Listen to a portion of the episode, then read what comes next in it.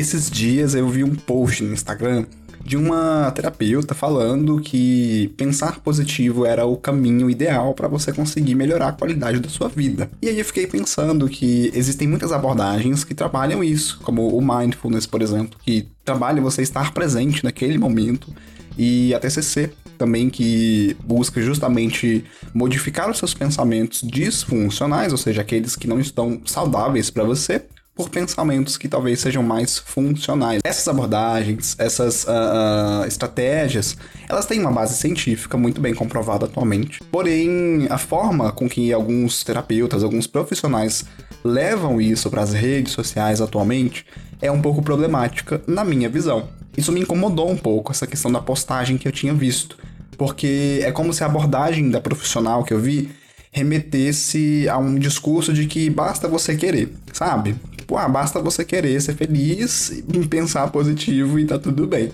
E na verdade não é bem assim. Eu queria trazer para você hoje que não basta você pensar positivo ou querer mudar os seus pensamentos.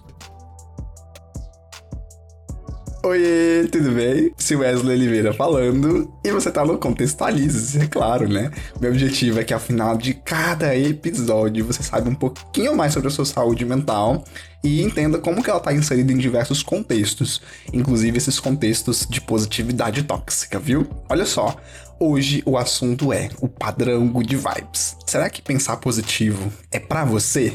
Quem pode pensar positivo? Já parou pra pensar nisso? Quem é que tem a capacidade ou os recursos para conseguir pensar positivo? Bom, isso vou deixar para o final. Vamos falar primeiro sobre determinantes sociais da saúde? Não sei se você sabe, mas uh, existem alguns determinantes da tua saúde.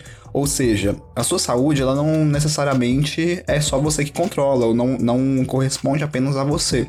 Você pode fazer academia, pode fazer uma dieta, pode ir nutricionista, Pode ser um. Nossa, caraca, você pode ser aquela pessoa com o máximo de busca por saúde que você pode imaginar. Porém, mesmo assim, vão existir determinantes da sua saúde, ou pelo menos do teto que você pode conseguir de saúde. Uma pessoa que não tem condições básicas de questão sanitária, por exemplo. Ela não tem, por exemplo, questão de comida na mesa. Todos os dias ela tem que, de alguma forma, se virar para conseguir um pão. Você acha que essa pessoa vai ter a mesma qualidade de saúde do que uma pessoa que mora em um bairro privilegiado, perto de uma praia, por exemplo, e que tem todos os dias suco, presunto, queijo, carne disso, carne aquilo, não sei o que, para comer? Não.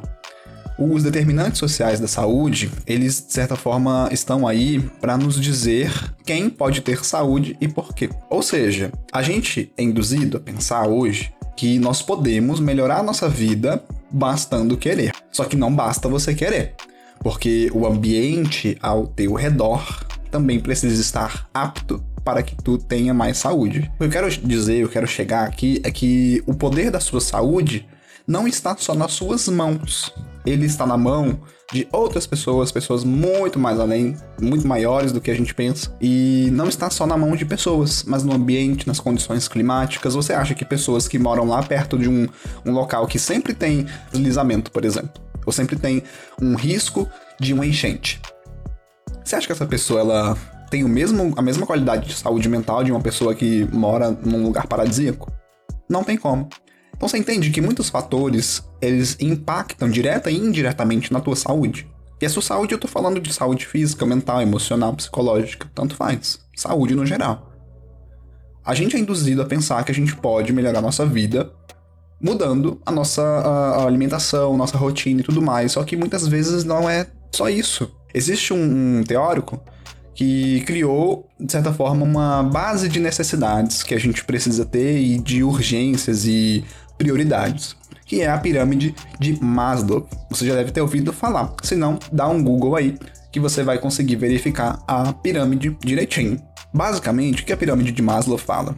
Que para que a gente possa alcançar certos níveis de satisfação na nossa vida, de qualidade de vida, de saúde, enfim, a gente precisa atingir alguns degraus. Então, por exemplo, uma pessoa que tá morrendo de vontade de fazer xixi, você acha que ela vai pensar em fazer sexo? Hum, claro que não. Essa pessoa tá morrendo de fome. Você acha que ela vai ter tempo de pensar em como a vida dela pode ser positiva lá no futuro? Não. Entende que existem algumas prioridades, muitas vezes físicas, para que a gente possa chegar numa etapa em que nós conseguimos pensar positivo? E aí eu volto à pergunta anterior que eu fiz. Quem realmente pode pensar positivo?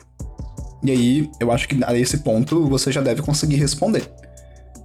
Quem pode pensar positivo é quem já tem certo nível de conforto, quem atinge necessidades básicas da vida.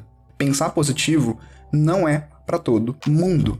E não adianta você olhar no post do Instagram falando, ai, pense positivo e blá blá blá, se você não tem nem comida na mesa, ou se você faz parte de uma minoria social que tem risco de, de sair de casa, ser expulso de casa por assumir quem você é.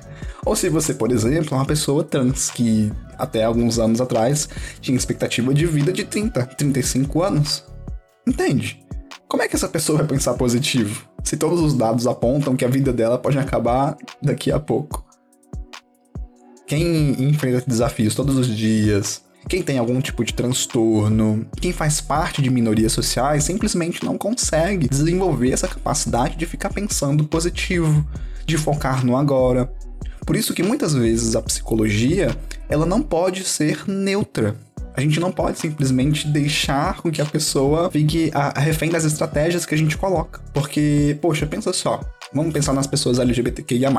A pessoa ela tem medo de sair na rua, ela não tem perspectiva de relacionamentos felizes, ela tem maus tratos, tem histórico de rejeição na vida dela, tem abuso, violência, tem um monte de coisa para ela pensar e lidar com feridas que muitas vezes ficam abertas, porque geralmente essa pessoa, ela pode nem terminar o ensino médio fundamental e por isso ela não se insere no mercado de trabalho e por isso ela não ganha dinheiro suficiente para pagar uma terapia para conseguir sanar os problemas mentais.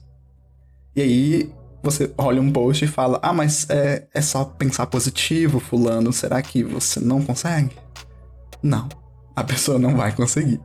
Porque tem muita coisa lá atrás que falta resolver. Pessoas LGBTQIA, por exemplo, em alguns locais, não conseguem nem fazer denúncia direito. Para você fazer uma denúncia de uma agressão por homofobia, por lesbofobia, enfim, caraca, você precisa dar a sua vida ali.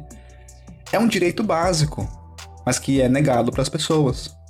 Recentemente a Copa do Mundo está acontecendo e muita polêmica tem se incluído aí em relação ao Qatar, né? Se você chegar lá de mão dada com uma pessoa do mesmo gênero que você, você simplesmente vai sofrer consequências. Então você entende que a pessoa que faz parte de uma minoria social e que tem direitos básicos de vida negados, ela não tem muito como ficar pensando positivamente. Porque de fato, os dados, a vida, tudo aponta que a vida dela pode nem ser tão positiva assim. Então não adianta só pensar positivo. E aí eu queria eh, deixar, deixar para você essa reflexão final agora do que, que a gente pode fazer. O que, que a gente tem que fazer então? Será que a gente tem que parar de pensar positivo e pensar realista? Ou será que a gente pode pensar positivo, mas não só pensar positivo, mas sim enfrentar a realidade e lutar para conseguir uma condição básica de vida? Ou será que a gente, enquanto luta para uma condição básica de vida, não tem que ficar pensando positivamente, porque a vida ela não é só positividade. Será que é possível os dois? Nenhum? Dessa vez eu vou deixar a reflexão com você. E aí? Quem pode pensar positivo?